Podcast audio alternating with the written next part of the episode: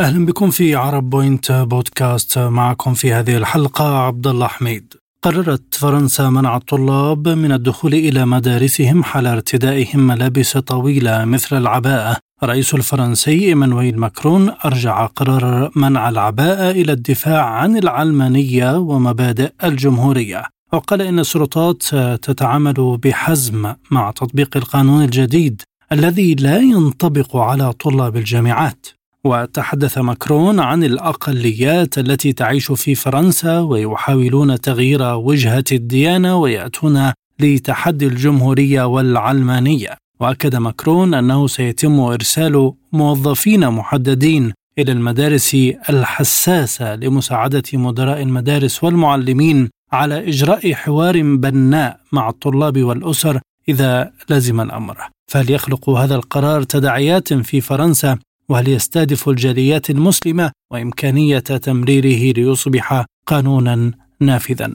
هذه الأسئلة وغيرها نناقشها مع ضيوفنا في هذه الحلقة. نبدأ مع الدكتور رشاد قبيسي المحامي والحقوقي من باريس. أهلا بك دكتور. لماذا منع الرئيس الفرنسي ارتداء العباءة في المدارس برأيك؟ تحياتي. الواقع أن الرئيس الفرنسي ووزير التربية جبريل أتال يعتبران أن لبس العباءة هو آه، يميز بين الطلاب فيعطي للآخرين الحق في معرفة انتماء الطالب الذي أو الطالبة التي تلبس العباءة إلى الدين الإسلامي. وهذا بنظرهم يعتبر منافيا لمبدأ العلمانية الذي يرعى الجمهورية الفرنسية والذي يعني بأن لكل شخص أن يمارس حريته ومعتقده الديني في إطار حياته الخاصة ولا يمكنه أن يفرض هذا الأمر على مكونات المجتمع ولا سيما في مجال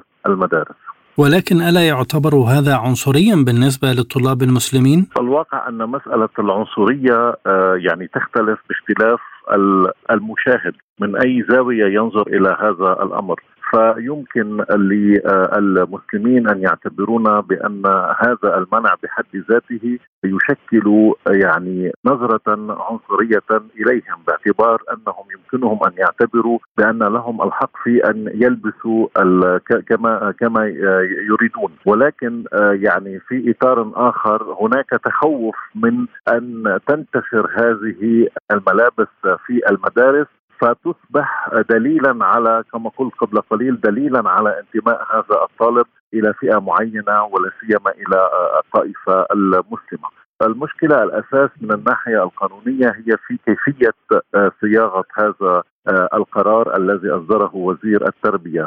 فيعني هذا القرار الذي جاء عاما وشاملا آه، سيطرح العديد من المشاكل آه، لأنه يعني لا يحدد معايير واضحة يمكن لمدراء المدارس تطبيقها عند دخول الطالبات في بالعباية إلى المدرسة. لذلك تقدمت جمعيات منها جمعية أكسيون دروا دي أي العمل من أجل حقوق المسلمين تقدمت بدعوى أمام مجلس شورى الدولة وهي على محكمة إدارية في فرنسا لطلب إيقاف تنفيذ قرار وزير التربية. معتبرين بأن هذا الأمر يمس بحقوق الأطفال يعني واولا وأنه يؤدي إلى على عكس يعني ما يرغب فيه هذا القرار يؤدي إلى تمييز الطلاب فيما بين بين بين بعضهم.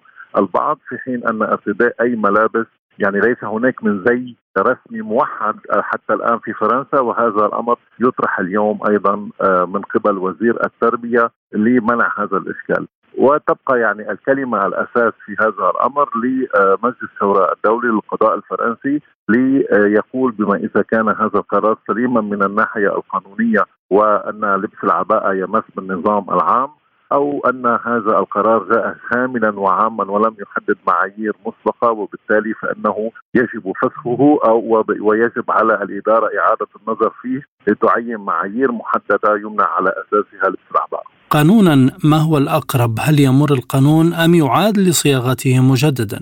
حقيقة لا يمكنني أن أجيب على هذه المسألة لأن يعني آه، لمجلس شورى الدولة أن يأخذ العديد من الاعتبارات ليس فقط الاعتبارات القانونية وإنما أيضا الاعتبارات الاجتماعية. آه، ما يمكنني الإشارة إليه أنه يمكن لمجلس الشورى الدولة أن يصادق على صحة هذا القرار عندما يعتبر بأن لبس العباءة يعني مخالف للانتظام العام الفرنسي باعتبار أن يعني النظام العام الفرنسي اليوم أو القيم الاجتماعية تبرر آه، إذا صح القول آه، الاعتبار بأن لبس العباءة يعني يشكل مساسا بحق الصبايا في في ارتداء اللبس الذي يريدونه من جهة. وهناك أيضا نظرة أخرى تعتبر بأن لبس العباءة يعني مفروض على البنات في سن معين من قبل أهاليهم.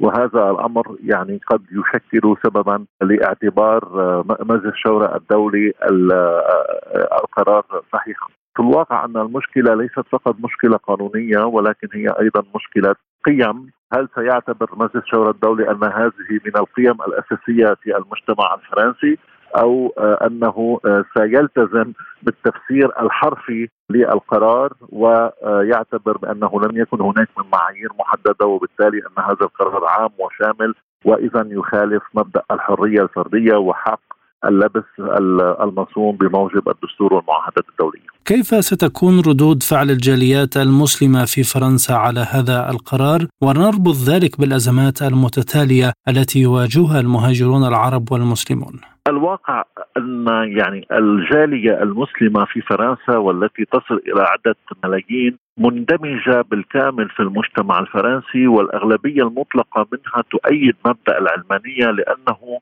يسمح لها بالاندماج الصحيح في المجتمع. لذلك آه، أظن شخصيا أن الغالبية من الجالية العربية أو المسلمة لا تعترض على واقع على على هذا القرار بحد ذاته إنما تعترض على آليته أو على طريقة صياغته كأنه كأن يكون مفروضا من قبل الدولة دون احترام خصوصية بعض المنتسبين إلى الجاليات العربية آه، أو المسلمة. حتى الآن يعني لا أعتقد أنه سيكون هناك من ردة فعل قوية في الشارع على غرار التظاهرات التي حصلت سابقا. أغلبية أبناء الطائفة أو الطوائف الإسلامية والجاليات العربية يعتبرون أن في فرنسا دولة قانون وبالتالي فإنهم فإنهم سيلجؤون إلى جميع الوسائل والتقنيات القانونية ولا سيما القضائية التي ستسمح لهم بالطعن بهذه القرارات سواء بالطعن بشكل عام كما حصل أمام مجلس الشورى الدولة وإما بالطعن بشكل فردي عندما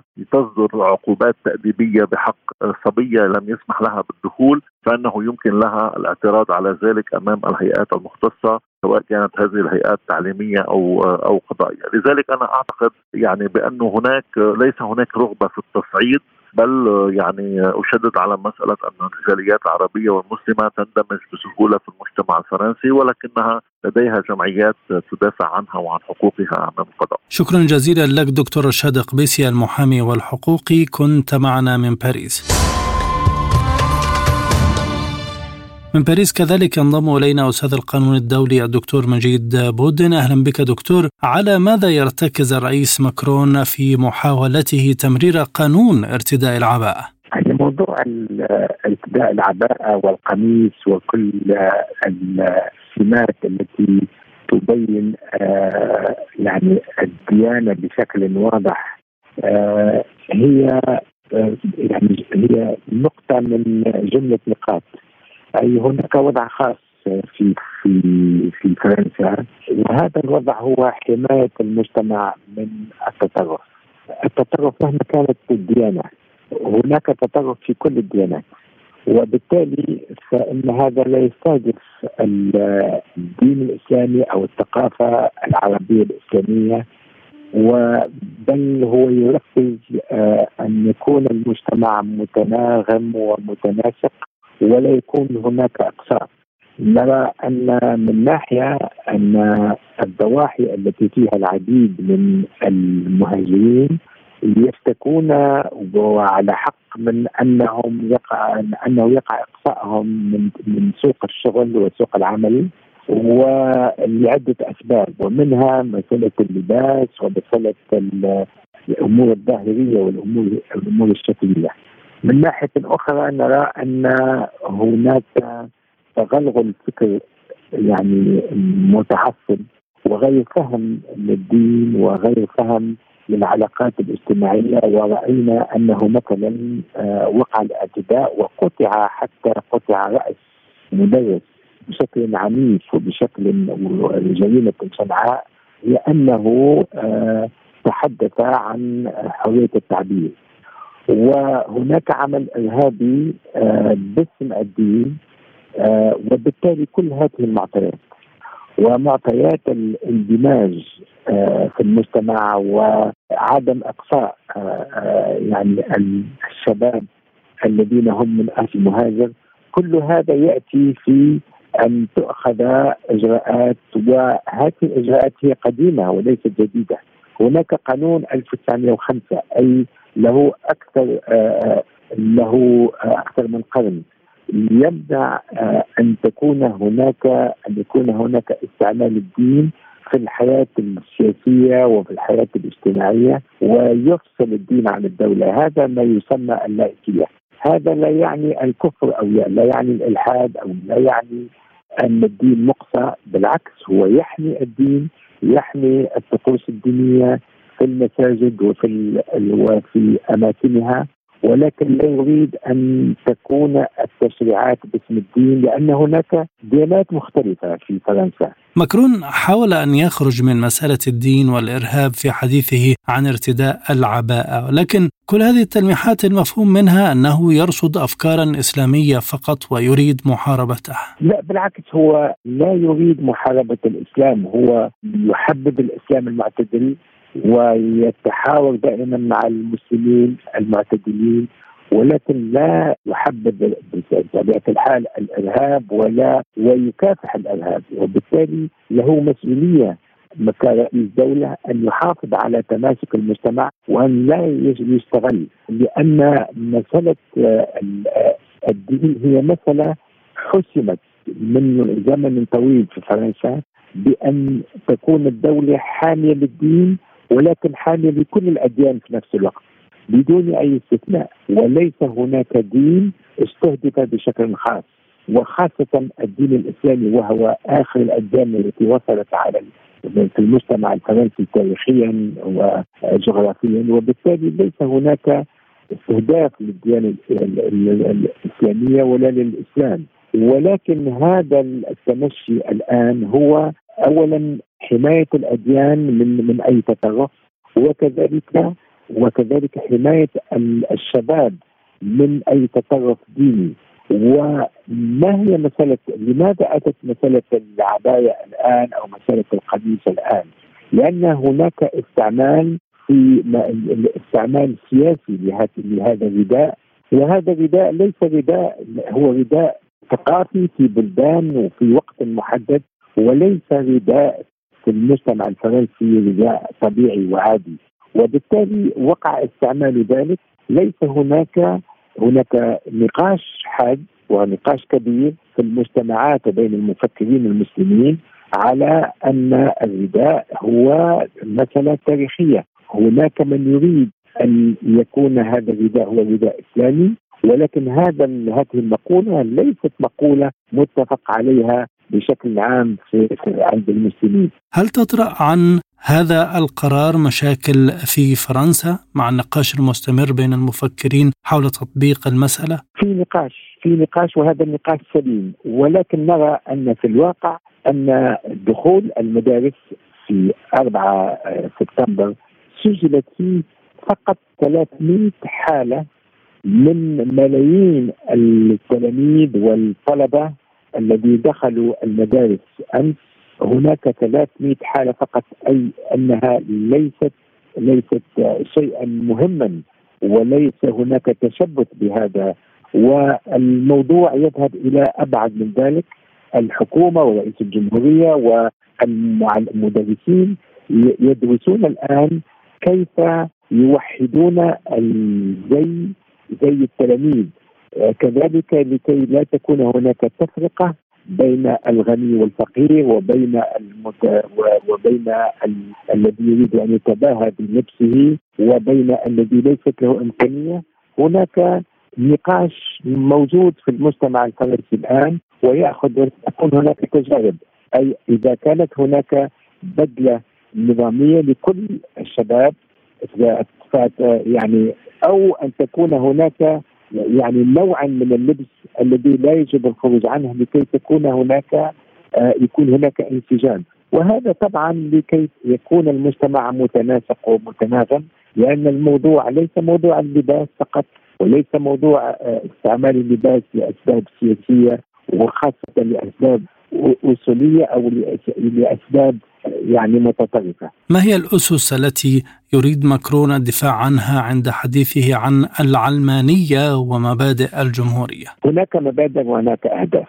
فيما يخص الأهداف والتي هي مهمة جدا، الأهداف هو أن لا تش... لا تبقى هذه الضواحي وخاصة التي هي من أصل مهاجر مبعدة عن الحياة الاجتماعية وتكون في في أو في مواقع منحصرة وتزيد مسألة اللباس والبطالة وكل ذلك يدخل في نفس الخانة ويجعل هناك إقصاء في المجتمع. وهذا الإقصاء يولد عنف في المجتمع آه، والجمهورية بمفهومها في في في فرنسا ومفهومها في البلدان التي تعتمد على القانون وتعتمد على أعطاء الفرصة للكل يريدون إذا أردنا أن نعطي الفرصة إلى الجميع بأن لا نقصي أحد ولا نقصي أحد بشكل مباشر أو غير مباشر عن طريق اللباس.